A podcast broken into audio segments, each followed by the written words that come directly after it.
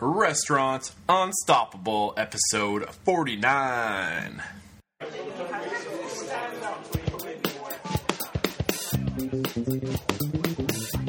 Welcome to RestaurantUnstoppable.com. Listen to successful restaurant professionals as they discuss the tools, tactics, and services they use to better lead, manage, and market their restaurants.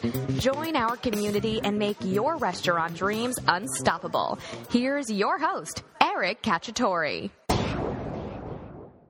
Yo, what's going on, all you unstoppable restaurant professionals? It's me, your host, Eric Cacciatore, and this is the podcast for personal growth in the restaurant industry. And we do that by listening to the industry's most successful restaurant professionals, GMs, restaurateurs, chef proprietors, really anybody who can uh, help us in our own restaurant dreams. Um, this is your first time listening. I am a student of the industry. I'm majoring in hospitality, and while I value my education, I know that the best lessons come from listening to those who are living the life that I'm in pursuit of. So, with this podcast, I uh, ask the questions that get to what makes these people successful. They share their stories with us, and we le- we learn from their stories and apply these stories and lessons from these stories to our own lives. Uh, and it's been a great, great trip and journey so far. I've been loving every second of it. If there is anybody you'd like me to have on the show, just say the words, uh, tell me who they are, and I will do everything in my power to try to have them as a guest, and we will learn from these uh, individuals together. And um, let me know if there's any subject you want me to cover, and I'll, I'll, try to do my best to learn about that subject matter as well. Uh, don't forget, I'm here not only for myself, but also for you, and I can't serve you to the full potential unless you engage with me. So, with that said, I hope you enjoyed today's show. It's a great one. Here it is. With excitement, allow me to introduce to you today's guest, Chef Patrick Soucy. Pat, how are you doing? Very well, sir. Yourself? I am terrific. Are you ready to uh, drop some uh, bombs of knowledge on us that are going to make all of our restaurant dreams just a little bit more unstoppable? Sure, let's, let's do that. You're going to be great, man. Uh, so, Chef Patrick Soucy uh, is the executive chef at Ceia Bar and Kitchen in Newburyport, Massachusetts. Uh, StarChefs.com has described Chef Patrick as a farmer chef, and he has recently been awarded StarChef.com's Rising Star Chef Award and was invited to cook at the James Beard House. Uh, chef Patrick, this was just a quick introduction. I'm going to pass it over to you now and let you kind of elaborate and tell us, uh, give us some quick snapshots of how you got started and where you got today. See, starting uh, at a young age, I grew up in a, uh, a good household of uh, family tradition on Sundays. The classic story. You go to your grandmother's house on Sunday, she's making pasta. Yeah. And uh, she's making, whipping something up, and her and her six daughters are bustling around, and just a busy Italian family. And uh, it was it was it was excellent. It made uh, it made things uh, put things in perspective of me about, about that Sundays and family and food. Uh, later on, I moved into a Latino community, and it was just eye opening to me about uh, you can take that a step further because in the in the Latino community there is uh, an everyday feast. It's a very important part of the day, the, the arroz con pollo and the frijoles and mm-hmm. lots of uh, rice and beans like you've never had in your life, braised tripe with sofrito and olives, the best damn fried chicken you'll ever eat. You're making me hungry, uh, man. I know. Uh, the pasteles and just really nice. Uh, every day, you know, you you look forward to that to that meal. And being in a small community uh, of Latinos, there was a lot of uh, everybody would kind of pitch in, so it'd be like a cookout all the time. And uh, that that was one of those things that made me, I think, the the, the smell of sofrito on the stove, or maybe um, the salsa picante that was getting dumped all over some hot pork, mm-hmm. some chuleta and stuff like that. It, it was just it kind of really changed the way I looked at food. And yeah, so I don't a, think I create a time frame for us. So uh, you grew up in the Italian house, and then you moved to this Hispanic uh, community. Like, what ages were you uh, when you moved into this Hispanic community? Uh, I was probably 12 years old. All right, so at the time, so and this experience is when you started falling in love with food. Uh, is this when you just knew that it was the industry for you? Not at all. I, I, didn't have any idea. Yeah. um, of of uh, of that. And I actually never really thought about that until I was asked that same question years back, which was how did you get into cooking? And I guess I never thought about how I actually became really obsessed with food. So uh, it just kind of when I had to pry open my history, I said, well, I, I'm sure that's where it came from. And uh, and now till this day, I still find myself back in the community, uh, piling up on plates. So you uh, made a decision at some point to go to uh, was it Whittier College, and then you studied in culinary arts. I went to uh, Whittier Regional Vocational Technical High School in Haverhill. It was uh, a trade school. I started off in graphic arts design, uh, which was really what I was seeking. When I got into it, I realized uh, that it wasn't really for me, and then I was really, really into culinary arts and food. I said, "Oh, let me let me give culinary arts a try," and I, and I did a year of culinary arts, and uh, and and I, and I wasn't a fan actually. I didn't like it at all. Uh, which is funny. Um, I, I liked it. I just, you know, it was it was very different the way it was set up. You know, back then. This is around probably 1994. All right. Uh, 95. And it was just a little different because you couldn't, you were either in the kitchen or you were baking. So I, there was a whole section of glass window you'd look through of everybody in baking class having tons of fun, and you'd Yeah. be in the hot kitchen skimming stocks. and, and I was uh, in the back of my mind has always been has always been a, a something about marketing, something about psychology and getting people to buy something they don't need. I love marketing. Yeah. Uh, you know, you, you go to the grocery store. I teach my my kids now about you know you just throw stuff in your cart and you don't even know why you get to the register, and it's because of marketing. I, I Yeah. just think it's a a fascinating uh, business. So I ended up dropping out of culinary arts and going into marketing. Oh man, Um, yeah, it is. And, uh, and now years later, uh, we, you get out, you, you actually, um, you need a job and you try to find a job in certain careers. And I ended up working at a kitchen to pass some time and to get a job and to, you know, put some money, money in my pocket for the summer. And I ended up working for a chef, uh, who was a former chef of Windows on the World in New York City and he uh, he was just amazing, and he was brutal, Yeah. and uh, I was in fear. Uh, the good old every day of every day of work, there was a, a good respect and fear line, and it was uh, it was a huge challenge for me to, to to work under this guy, and I ended up uh, falling in love with the everyday rush, and said, you know what, I couldn't I could never spend a day in, in a cubicle or an office. I just I just couldn't do it. Can you remember like the moment uh, when you just were like, you know what, like, aha, like this is for me, like this is my industry. This isn't just a job to pay the bills. Like this is what I want to pursue for the rest of my life. Can you can you remember the time, or can you bring it down to a moment where you just you you came to a realization that it was for you? Uh, that's a, it's a mix. I think it's a, a very good question. It's a mix of a few years Yeah. uh, placed together. It was more of a, a bunch of separate building uh, blocks or cornerstones, rather, Yeah. for lack of better terms, to build my momentum up to say, you know what, I, I definitely want to do this. This is this is what it's all about. And I give I give a huge chunk of that to the to the Seacoast community, especially up in the Portsmouth area. Um, I was a chef for a restaurant up in Portsmouth for a few years and it was uh, you know the farmers market in the morning. You bump into every chef there. Uh, the farms would deliver straight to your restaurant door. The the the amount of locavores and the amount of effort and care put into the community of people donating their time to turn compost piles in the at, at Strawbery Banke for uh, exchange in a plot and everything that they they represent in that particular community started to really stick. And after meeting certain chefs in that area that I started uh, uh, socializing with on a daily basis, I said, you know what? This is really bigger than just feeding people. Uh, this is people really feeding each other's souls. Uh, as corny as that may sound, that's that's exactly how it is. Not at all, it's- man. it's- It's, yeah, it's a it's a truly passionate industry, and those who are successful have that passion. You clearly do have it, so it's not silly at all. Sorry, I, don't mean to interrupt, but uh, I can Yeah, hear no, it. no, no problem. I'm just saying that the word passion too. We hear that a lot, and it's uh, it's it's, it's one of those words now that Yeah, it's a it's a catchphrase. You know, you, you have an interview with somebody and say, "I'm so passionate about food," and then you know they do a 15 hour day with without eating or sitting down, and they're not so passionate any longer. So thank you for sharing that story with us, Chef. Uh, it's a really great story to see how you came up in the industry. Uh, the, the next thing I want to do with you is have you share with us your success or leadership quote or mantra. Uh, what is your success or leadership quote that you have for us today? Uh, I say it, and it's like a, a little thing in the kitchen, but it, it means the world, and and I'm dead serious when I say it. Treat it like you grew it. Um, I grow a lot of food at home. Uh, I have about 800 square feet of food uh, that we're growing for ourselves, and it is hard work. Uh, I absolutely respect the farmers that grow food. They they really aren't making a, a killing. Uh, they're, they're just passionate people about what they do, and we need them so importantly. Mm-hmm. Um, I know that over 1,200 farms closed um, between the years 2000 and I think 2005 uh, alone, which is uh, the only statistics that I learned that made me very well aware of there's a, there's a problem.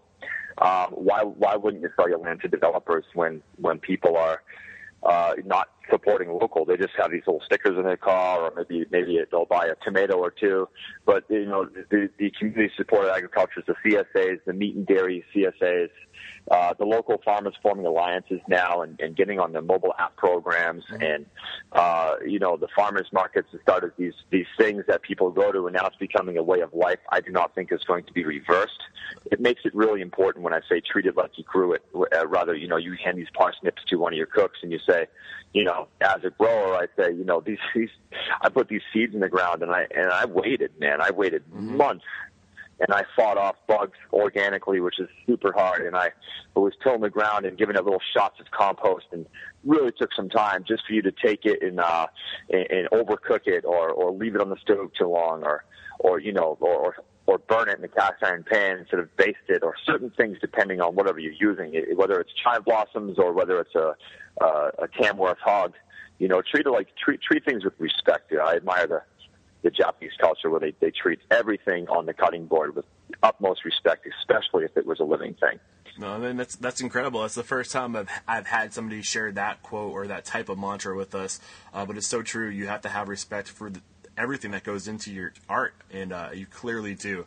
Um, the next question I have for you, Chef, is uh, what is your it factor? What are the personal characteristics that you have that contribute to your success? My team is the, the only reason we have the success we have. Uh, Nancy Caswell, uh, who supports my ideas and who, supports her entire team and, and really listens to what we have to say and, and lets me be the chef I need to be without uh, getting in my way. Um, uh, a lot of restaurant owners out there uh, should take notes on that. If you hire someone you trust and believe, then they should earn that trust. You shouldn't have to. You shouldn't have to be so involved. You should just support, and she yeah. does that very well. My sous chefs, uh, both of my sous chefs and my chef de cuisine, it's just really uh, down to my pastry chef. Everybody we have on the team. Uh, my dishwasher right now uh, just set up the station. He's downstairs making amazing pasta. Mm-hmm. Uh, he's very talented, very talented guy who yes. knows how to make very good pasta. So it's it's my success is definitely my team. You know, I'm so happy, Chef Patrick, that you said that because I had made notes, and I, I, this isn't my first time interviewing somebody from the Nancy Caswell uh, restaurant or the Caswell restaurant group.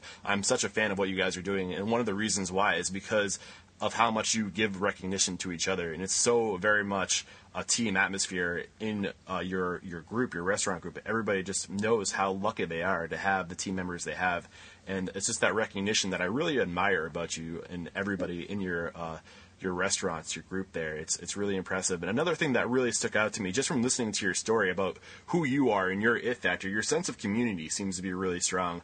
And um, that it's that willingness to, to see the importance of sustainability and to be passionate about sustainability and to know just how significant it is and where we're going and what direction we need to turn into to go in the right way because we were going growing so far out of our communities, but now people are seeing what we need to really focus back in, in our communities. I think that the fact that you just recognize that and you're truly passionate about it really has contributed to your success. I just wanted to commend you on that as well.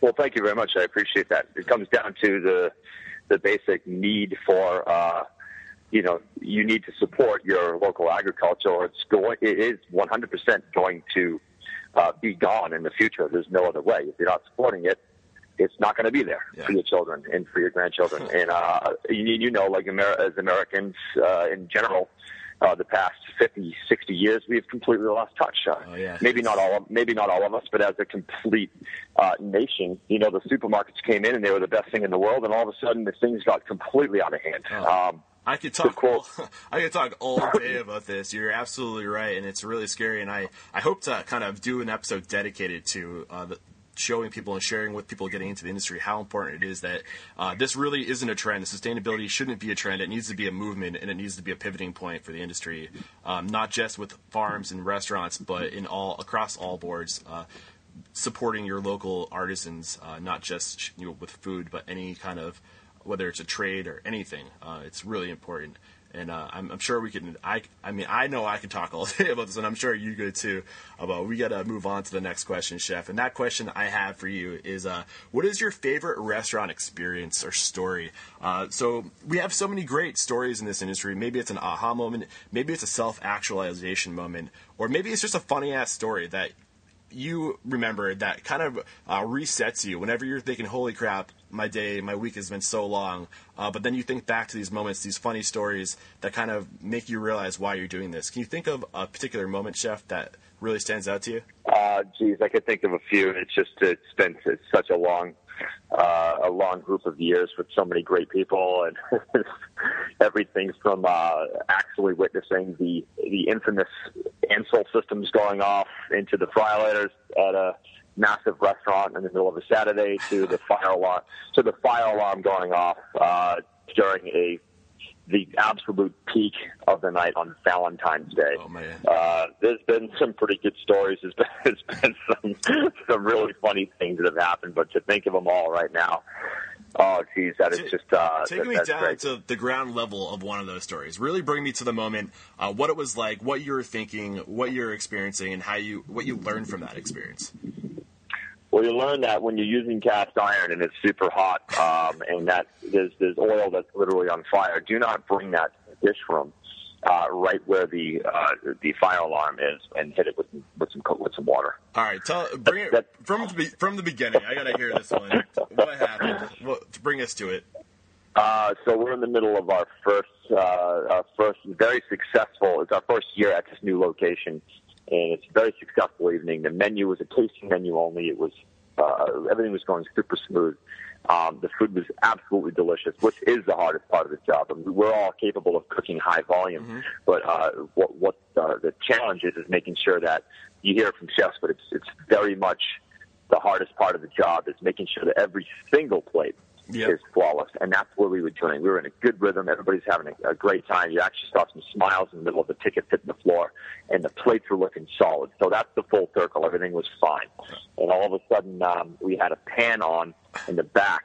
Uh, that I had uh, been searing something in, and I passed it to my dishwasher. I said, "Hey, take care of this pan because it's in my way, and I need this burner." Now we have 14 burners. That definitely does the trick Yeah. but we need we needed every burner that night. Obviously, saute uh, between the, the the three stations that were running, we needed that burner. So I handed it over to the dishwasher, and he, of course, runs away with it and uh, sprays it off with a hose, setting a huge billowing smoke right to the fire alarm in the middle of uh, people's first uh, beautiful Valentine's Day dinner. The fire alarm screams in their ears, and um, actually, to be honest with you, it was handled so well in the front of the house um, that we had uh, customers actually sitting down back at their tables and eating it within 15 minutes. Oh, wow. It was it was it was uh, it, it was definitely a better outcome than I expected. And uh, last year's uh, the next year, which was this previous year's uh, Valentine's Day dinner, let's just say went extremely smooth, and that uh, we look forward to years to come without any fire alarms going up. What can you share? What what lesson can you, or what can we take away from this story? Like, how did they handle it? What did they do that was so incredible that we should, um, you know, make note of? anytime you have a situation like that, you are going to be faced with the customers that are still going to eat. They, they're still going to get seated. They're not going to leave. Uh, if there's no fire, they are, they are going to come back uh, and, and sit down in their seat and finish their meal. So that means you need to keep your composure in the line. You need to watch your tickets. You need to take your Sharpie out on your you need to make sure you have your your uh, your Sharpie on you or whatever pen you have. You need to label your tickets. You need to make sure you know where you left off because you obviously have to shut the burners off and get ready for the fire department to reset the alarm. So the the learning experience with that, which was uh, uh, very much so, pay attention to where you just left off. Um, and make sure you can, as soon as your guests are reset, you have to start a seamless transition.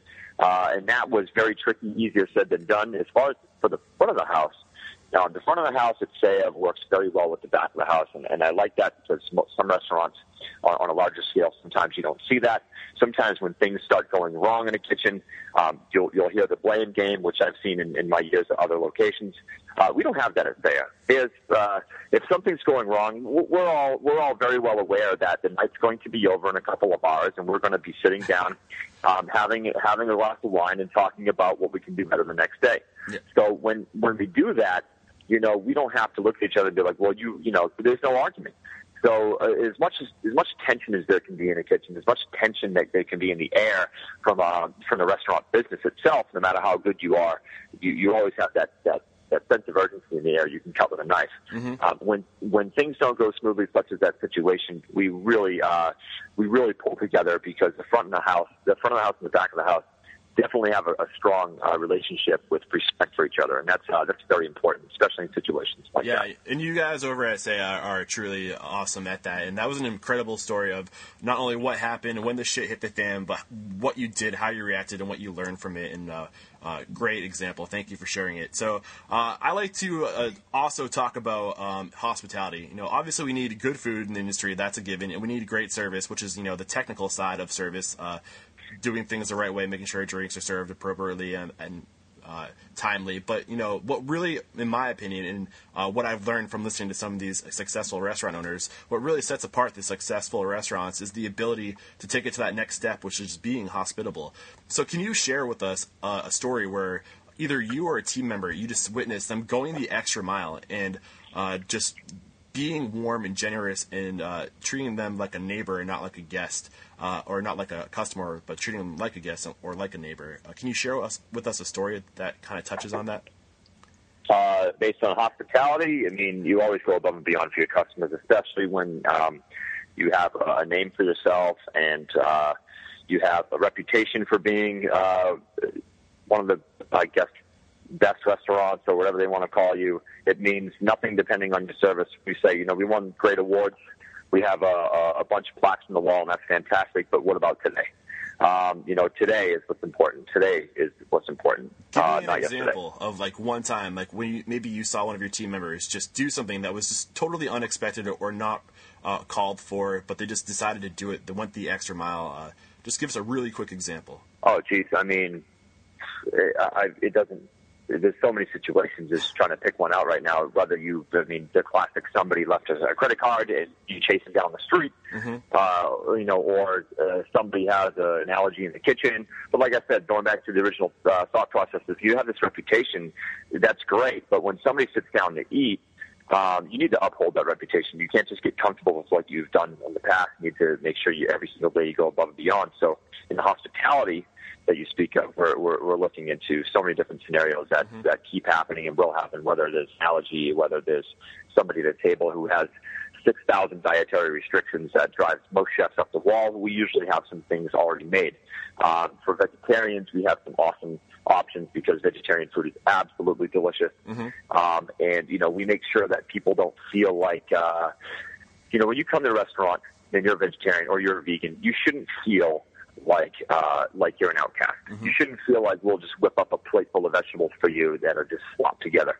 Um, you know, we need to make sure we have some systems in place for these that guests that when you sit down, you can feel comfortable and be treated like like a top-notch guest, as you should be, because you're getting billed just like anybody else. Yeah. So you should, uh, when you sit down, I mean, this is not really quite answering your question based on an actual moment, uh, but but rather than the whole entire package of making sure you treat people and go above and beyond um, in uh, working on certain things that people are going to need, whether it's a chestnut flour-based pasta for uh, gluten-free people, which we have seasonally depending on the year, on, on sorry, on the time of year, uh, or whether you have uh, vegan butter, which, uh, if I might add, is absolutely disgusting. um, on- hand for certain people, you know, and that's just that's just what you have to do. You know, yeah, you're absolutely right. And really, if there's just anything to take away, and what I'm taking away from you is that whenever you get these opportunities um, where you might be slightly inconvenienced to uh, accommodate somebody, you need to look at these inconveniences as opportunities to stand out and really shine. Because it's when you're inconvenienced and it's when you go the extra mile that you stand out and people notice you. So it's it's so important, um, especially like you say uh, in uh, your whole restaurant group that's what you're known for is just being extremely hospitable. So you guys are awesome at it, and uh, there's no question why you're so successful because you guys just really knock it out of the park.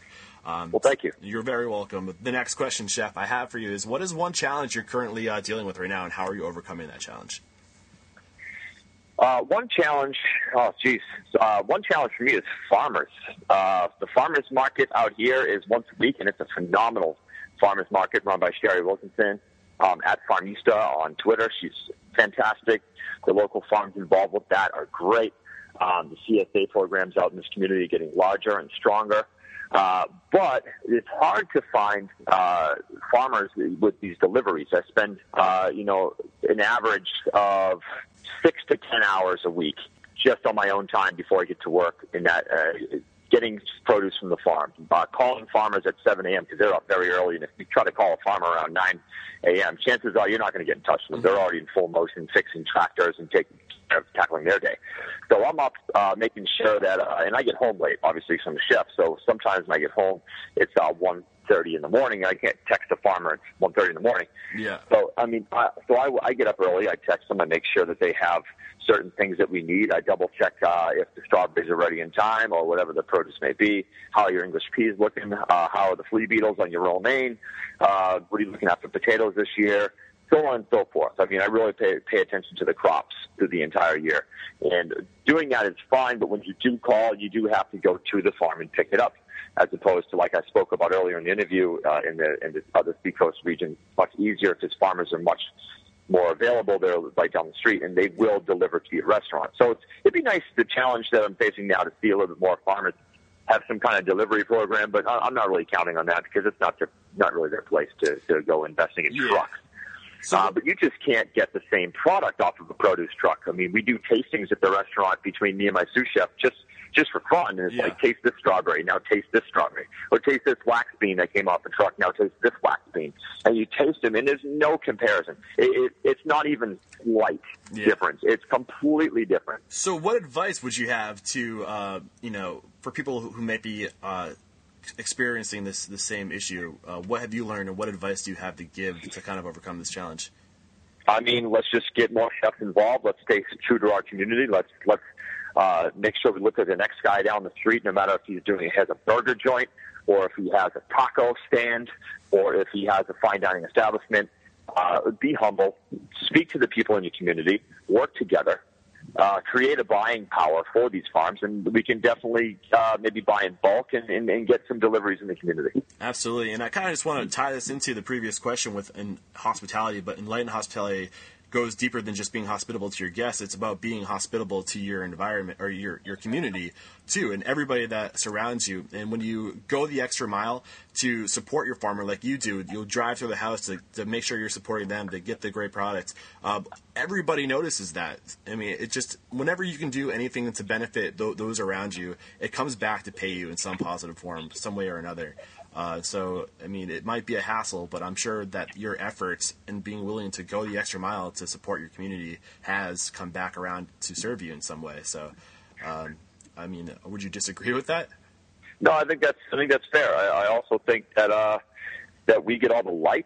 You know, we, we do these things, and yeah, I do go out on my way a lot to get these products, and there's things I need to do. You know, obviously, I, I, I have two children at home. I have uh, uh, incredible amount of yard work to do. I have my own. I have ten of my own chickens. I have meat birds. I have laying birds. I have this uh, organic garden. It's just completely busy, but I do have to sacrifice a lot of my own time to get these products to my guests. Mm-hmm. Uh, and you know, sometimes it really sucks. But you know, when I, but when I show up like this morning, I show up with a tray of strawberries, and the whole entire restaurant smells like strawberries, and they, they definitely just came out of the ground. Mm-hmm. We're going to have a day and a half, maybe two days on these on these things before they start to, to break down in, in in in the natural form because they're not sprayed with anything. So uh, when you eat that strawberry, when you when you just I have to do less to it. I mean, we'll just smear it on some buttered house-made sourdough, with a little lardo, and some pistachio. See you later, and it's the best damn thing you ever had. So, awesome. uh, it is it is a it is a fair thing to say, but it's also you know it's a sacrifice, and if you're willing to do that for your guests, there's there's, uh, there's no possible way that your guests are going to have a bad meal with produce like that. You got it, man. You couldn't be more spot on. So uh, I like to jump into, uh, or this is the point where we jump into uh, what I call the knowledge bombs, and this is where you just drop big ol' bombs of knowledge on us uh, to make us all a little bit more unstoppable. So you ready to drop some bombs, Chef Pat? Oh, oh wow, that's deep. I wish I, I wish I was prepared for this, but I'll, I'll drop some freestyle bombs, I guess. All right, man, you're gonna you're gonna drop some great bombs. I know you are. So the first one I have for you is on the topic of uh, employee retention. Um, you know, it's it's arguably, or you know, without a question, probably the biggest struggle in this industry. So what advice do you have for us to find great employees and and to, to keep them around? Oh boy, that's the. I mean, anybody that's in the restaurant business gets that uh, question right now, and they're on the edge of their seat, waiting for some kind of hope. Uh, there, there, there is hope, but it's in the individual. I've met culinary students who have been the worst cooks I've ever had in my life. I've met culinary students who have been uh, the most inspiring people I've ever met uh, at you know, 19 years old. It's literally changing the way I think about certain things. I've met landscapers that I've hired that are now out uh, uh, chef de cuisines in, in Los Angeles. I've met uh, you know, we've we've hired kids that just needed a summer job, that all of a sudden one of them I know is working for Wolfgang Puck now. Mm-hmm. It's just it's just you never know mm-hmm. what you're handed. Uh, talk to people with respect and, uh, and and feel them out. But you know, sometimes on the opposite end of that spectrum, people speak a really good game. Uh, they have a really impressive resume, and you hire them, and they cannot perform. Yeah. Uh, so that is that is such a a, a crazy universe of a question to, to even start to dip, uh, dip into because it's, man, is it hard finding good help, and everybody knows that uh, that that is the absolute truth. Yeah, you couldn't be you couldn't be more spot on. It is definitely a challenge. But if you could like drop like one piece of advice, like what would you look for um, for somebody? Like what is like a make it or breaker for you? Like, is there anything in particular that you look for in a person? Um, yes, I look for someone who is 100% ready to work a 15 hour stage and not, and, uh, and at the end of the day, they have a smile on their face. That person, uh, I have two of them in my restaurant right now, uh, and they're two of my best guys. Uh, and I mean, that's, that's my little thing I, I figured out from these guys is they come in, they get their ass kicked and then they uh, at the end of the day they're cleaning up shop, they're hanging pancetta, and they're walking with you, and they're looking at you in the eye, going, "Hell yeah, see you tomorrow." you know, it, it, takes such a special breed of person to work in this industry, and you you hit it. And a lot of people they say just look for smiles. Um, you have to be a positive person. It has to be ingrained into just to you could eat, uh, you know, you could swim up a shit river but it doesn't matter because at the end of the day, you're just grateful to have opportunities and just to be happy doing what you love and just to be positive. And uh, you're absolutely right. And you already had mentioned that you know in order to keep these people around, you said respect. Um, do you want to re- just tap on that a little bit more before we move on to the next question? I mean, you said you have to be a certain breed of person. You have to be slightly insane, actually, to do this for a living, um, which is fine because I mean, the most insane people in the world have been the most inspirational people in the world if you if you check history. Yeah. Uh, I mean, looking into uh, keeping them around. Uh, basically, there's a, there's a, a level of respect there for somebody else who's going to put 100% into a business, especially like I did for other chefs growing up. I put in 100% every single day, even though my name wasn't on the front door. It wasn't about that. Mm-hmm. It was about team effort. It was about me feeling good about what I did with myself that day. It was about whatever we can do to get forward and do something we haven't quite mastered yesterday and nail it today. And as soon as we nail it, we move on to the next project. Um, you know, just uh, just lots and lots of uh, areas to touch on. This is such a wide uh, yeah. area of of things. So.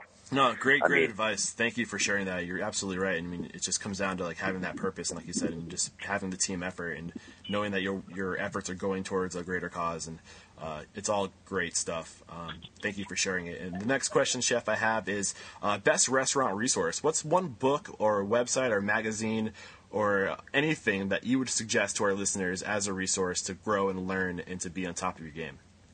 In this particular area, I like Seacoast Harvest magazine.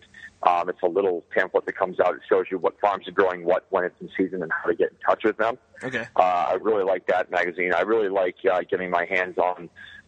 Uh, I mean, Jesus, I mean, I've just, magazines piled up at home. Yeah. Uh, edible any of those edible magazines, Edible Rhode Island, Edible Boston. Yeah. Um, you know, those are always good magazines. They're always up in current to who's doing what. They're very rustic. They're very uh, down to the root. Um, I really enjoy reading those magazines. Those are great resources for who's doing what in the community and how to get in touch with them. Uh, you know, little they give a lot of respect to little tiny people. I have a, a new issue with a bunch of farmers in it that nobody would ever hear about without. Well, uh, I stand corrected. People would hear about, but you just get much more uh, information on these tiny people that I would have never found out about without reading these certain magazines. And I do reach out to them. I call them up and I say, all right, there's a, an article on somebody that was doing parsnips for the spring, and there's articles on people that are, are doing greenhouse um, spinach for the entire year. And, you know, we're just reaching out to these people and, and trying to hook up deals. It's, uh, it's all about connecting with them, and I wouldn't be able to do it without these local magazines. Yeah, you know, and it sounds like really just uh, your own community is sometimes the best resource. Just staying in tune and getting outside those four walls and uh, getting engaged with your community and using those local magazines to really find out what's going on. And that's incredible advice. Thank you for sharing it. Um, what's one restaurant trend that really has your attention right now? Oh man, the restaurant trend that has my attention right now is the word trend. God, don't don't pay attention to the trends. All right. I mean, just, just that's that's my advice to anybody who want to drop bombs. Pay attention to yourself. Pay attention to what's growing, and and and just just grab the food and do the best thing you can. Do the best, get the best quality product, and do as little food as possible that's going to interfere with the actual flavor of that product or manipulate things how you want. But the word trend just drives me up a wall um, because you know it's funny. I have uh, I have an issue of Gourmet magazines uh, the, the old-fashioned gourmet, the, the, the whole volumes of them back in 96, 97, 98. And as I go back and look at that stuff and look at these trends, and I'm like, you know, it's just hilarious because it just falls off. Uh, certain trends do stick, and certain, uh, certain, I guess, you know, it's just it's just that that word. It just drives me crazy. No, I, um, it, I understand. I mean, when I, I was in Spain last year, and I was in uh, France last year, I was in Burgundy and Paris, and down in southern Spain and Malaga. They, they don't follow trends. Uh, you know, you're down there and, and they're, you're eating this food, and it is absolutely stunning, beautiful sardine uh, with local olive oil and salt, cooked over smoking olive wood. Done not a trend. Been doing been, been doing it for hundreds of years.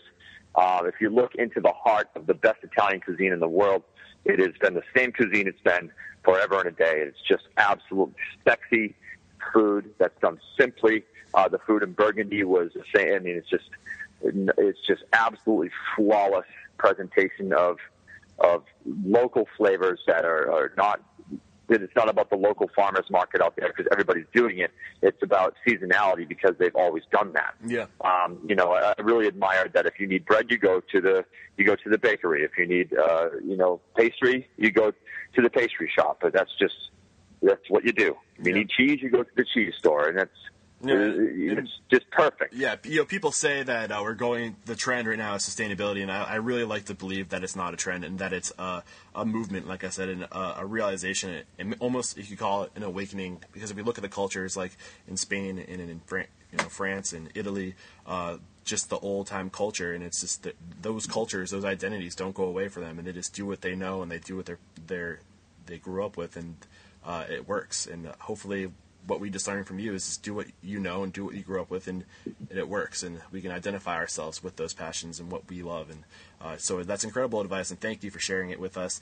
Uh, so we like to talk about on the podcast um, one product or service, and I know this is difficult for the chefs because things don't change as often in the kitchen as they do in the front of house. But there's always new technologies and always new things coming out um, that, as restaurant owners or as uh, uh, GMs or managers we have to be paying attention to to uh, get that maximum turn return on investment. So, can you think of any product or service that uh, Ceia uses that uh, just has really shown that it was totally worth the investment, and give it a, a completely objective review? Um, you know what? Here's something I talked about, Eric. Uh, off the off the subject, so I'm still on I'm still on trends, man. and I I know you have to move on to your questions. I know you have a, a limited amount of time, but I didn't get to I didn't get to uh, to finalize my thought on do trends. It. You know, finish it, please do. Um, because I mean that's that was such a loaded question, and, and you know I'm so it's such an important finish that I didn't get to put on there. Okay, just just to wrap things up on trends. I mean, trends are are, are as much as I, they drive some people crazy, and as much as other people embrace them. I believe that uh, they are, I guess, important but not as important as innovation. Mm-hmm. Uh, putting together trends versus innovation is is is uh, a very you know thin line. You know, so you have chefs must be innovative. So I'm not saying you have to stick to the old style cooking of of certain regions that are not here. We are developing our own region. New England is a new region. We are uh, the the upcoming. Uh, Provence of the East. I mean, minus the temperature difference. We are, we are definitely, we have mountains, we have cities, we have seafood, we have uh, shellfish, we have hunters, we have game, we have beautiful farms, we have local produce. We're, we're developing such a, uh, a unique uh, culture here in New England. So uh, I guess you wouldn't have that without without certain people being innovative with food. So I guess the fine line between trends and innovation is is kind of the balance you got to try to find. And, and I think if you do something innovative and other people catch on to it, it becomes a trend. Yeah. No, you're uh, so so be the innovator. Yeah, you're absolutely right, and that's incredible advice. And um, yeah, it's just it's it's those people that are willing to uh, zig when everyone else is zagging that uh, get noticed and that stand out and, like you said, create the trends and uh, create their own culture that are unique to their location. So it's yeah, I mean, thank you for uh, you know extending on the t- the subject. It was totally worth it. Um, do you want to add anything else? Uh, no, that was definitely it. I just wanted to make sure that you know the trends are great, but they're started by innovators. Absolutely, man. Totally right. And um, so the next question I had for you, um, if you would like to answer, is just basically on the topic of um, all the products and services that come into the market every day. And it, as restaurant owners and managers, it's kind of hard to filter through what's worth your investment and what's not worth your investment. So, um, can you give a completely objective review on a product or service, or maybe it's a, a gadget a tool that you use that you'd uh, 100% hands down recommend to somebody who's looking, uh, you know, or just uh, would like to recommend anything to anybody out there? Um, I would say pressure cooker, and most people have them. But if, if they don't, uh, especially when you're doing nose to tail and you're you're using whole animal parts and you're breaking down pig's feet and uh, you know head cheese that can be done overnight, nice and slow, which is a great way. But we've also gotten uh, different gelatin strengths out of it. We've uh, we've we've used uh, pressure cookers for making uh, infused vegetable stocks. We've used it for a carrot puree with just a touch of uh, baking soda in it and uh, changing the actual pH of the carrot and brightening colors. And, uh, you can do a lot with pressure cookers. You can preserve uh, the seasons. You, last year we did a bunch of tomatoes, so we didn't have to buy any canned tomatoes. Um, is, there a, did, is there a survey or maybe a book or um, a website that you use to kind of learn uh, the different techniques that you would recommend to anybody? Um, I wouldn't recommend websites because I don't know any myself. We just kind of learned how to use a pressure cooker, and uh, uh, we looked at certain books. The Modernist Cuisine book is, is decent for a lot of things like that. There are some flaws in some of the recipes. I'm sure chefs do know, yeah. um, but it, but it is a great uh, a great technique book. There's also a lot of other things online you can dig up on on cool. pressure cookers. Um, they are they are an extremely excellent tool in the kitchen, especially for when you need to break down uh, certain parts of an animal that really really need to be uh, broken down properly and pressurized, and they can really break down like tendons and, uh, and, and especially pig's feet and collars and things like that work very well. Awesome. Well, thank you for sharing that, Chef. Uh, the next question I have for you, we're, and we're wrapping up, just so you know, um, is uh, what is your best business advice for someone getting into the industry? Ooh, um, I would say if you're getting into the industry on my end uh, of the of the board. If you're, I couldn't speak for the front of the house. I could definitely speak for the kitchen. If you're getting into your own business, um, love what you do, um, and research your research your, your your clientele, your crowd in the area. You know, know who you, know who you're serving. That you wouldn't um, you wouldn't open up a burger shop in Chinatown. I say, you know, mm-hmm. you you wouldn't have uh, this is this is a weird thing we say, but it's, we do say it. You wouldn't have Fifty Cent open up for Metallica. It doesn't make any sense. yeah. Um, you got to know your crowd. So if you're in the right location, your right community, uh, I think you're you're going to be fine. Uh, do your own thing and love what you do, and people will come. But uh, I believe it just comes down to again whether we like it or not. It's location, location, real estate, um, because that's that's part of the name of the game. Um, and that's, that's the best I got. I mean, we love what we do here, and you can hopefully taste that when you come in incredible advice, Chef. And uh, are there any questions you can think of that I could have asked you that would have brought more value to this interview? Um, not sure. Uh, that's pretty much what I have here, and I have uh, I have some tickets coming on the board now, and I'm about to go do this thing. All right, man. Sounds good. Before I let you go, can you just share with us uh, one person that you admire in this industry that you believe would make a great uh, guest for a future interview? Evan Mallett, Black Trumpet. Already got him, and you're absolutely right. He was incredible. But and thank you for sharing. So uh, his uh, his his quote. We had an heirloom. Uh, there's a, a barn dinner every year at Meadow's Mirth Farm, and I went to uh, two years back, and it was just incredible. Yeah. And he he had said one thing that has has still resonated in my head is. Um, uh, he said, "I'd like to see," and I'm quoting Evan. Sorry, Evan, I'm quoting you, man. Uh, he said, I- "I'd like to see more celebrity farmers and celebrity chefs."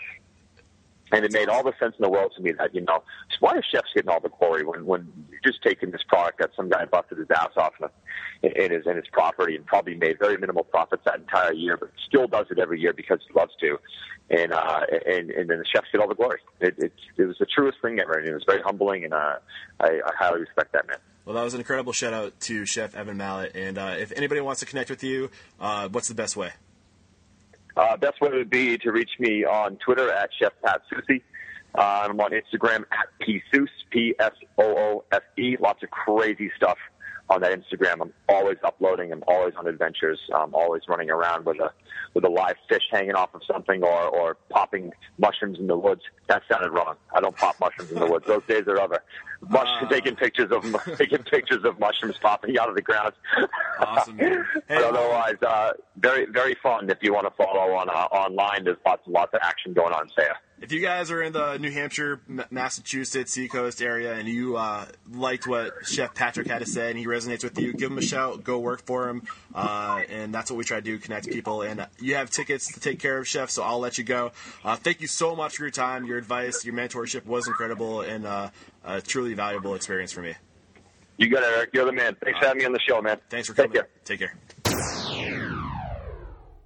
Another great episode on Restaurant Unstoppable. Pat, Chef Pat Soucy, man, you rocked it today. You're just, uh, there's no question why you are successful, and your passion is so clear and so evident. Um, the way you take care of your community, the relationships you have with your farmers, uh, the passion you have for staying the passion you have for sustainability. Uh, I mean, there's just no question why you are successful. And uh, some of the things that really stuck out to me today uh, that I would like to cover just on the recap here, um, like I mentioned, uh, the way he takes care of his community and his farmers. When you take care of your community, they take care of you.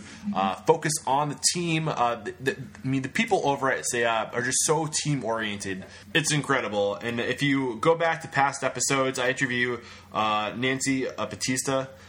Caswell, who is the general manager or the uh, the owner of the restaurant group, the the founder of the Caswell Restaurant Group, and also I have uh, the general manager of uh, Brine on the show, all part of the Caswell Restaurant Group. And one thing that's in common with all these folks is that they don't talk about themselves so much as they talk about their team and how they couldn't do it without their team, and the fact that they just have that recognition and they bounce off each other so much, and um, they it's just the the unity there is just really something to be admired. So uh, hats off to you folks over at uh, Ceia and at Brine uh, Oyster Bar. You guys just rock at life. Go check them out. And um, you know what really really stuck with me on this episode too is uh don't lose your shit, man.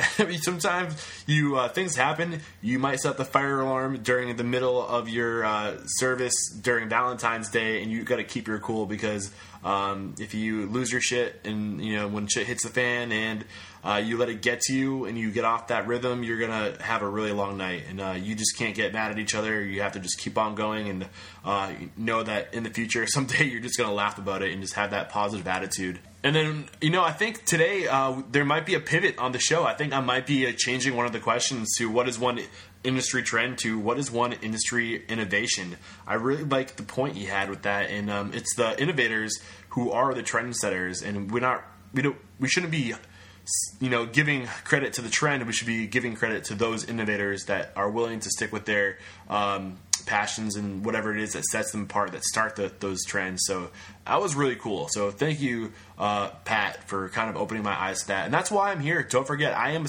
student of the industry. Uh, my passion is learning, and my passion is uh, sharing with others what I learn. And uh, I hope you guys are right next to me, uh, going along this journey with me, just beside me, learning with me, and I'm enjoying every second of it. I hope you are too. And uh, before I let you guys go, I just want to say a special thanks to Evan Mallett. Um, there's no need to get you back on the show. You were one of my first guests, and uh, for that, for being one of my first guests, just a very uh, genuine, sincere thank you for giving me the time of day when uh, I had no uh, interviews in the, the bucket yet, and I just was some guy who approached you and said, "Hey, please be on my podcast."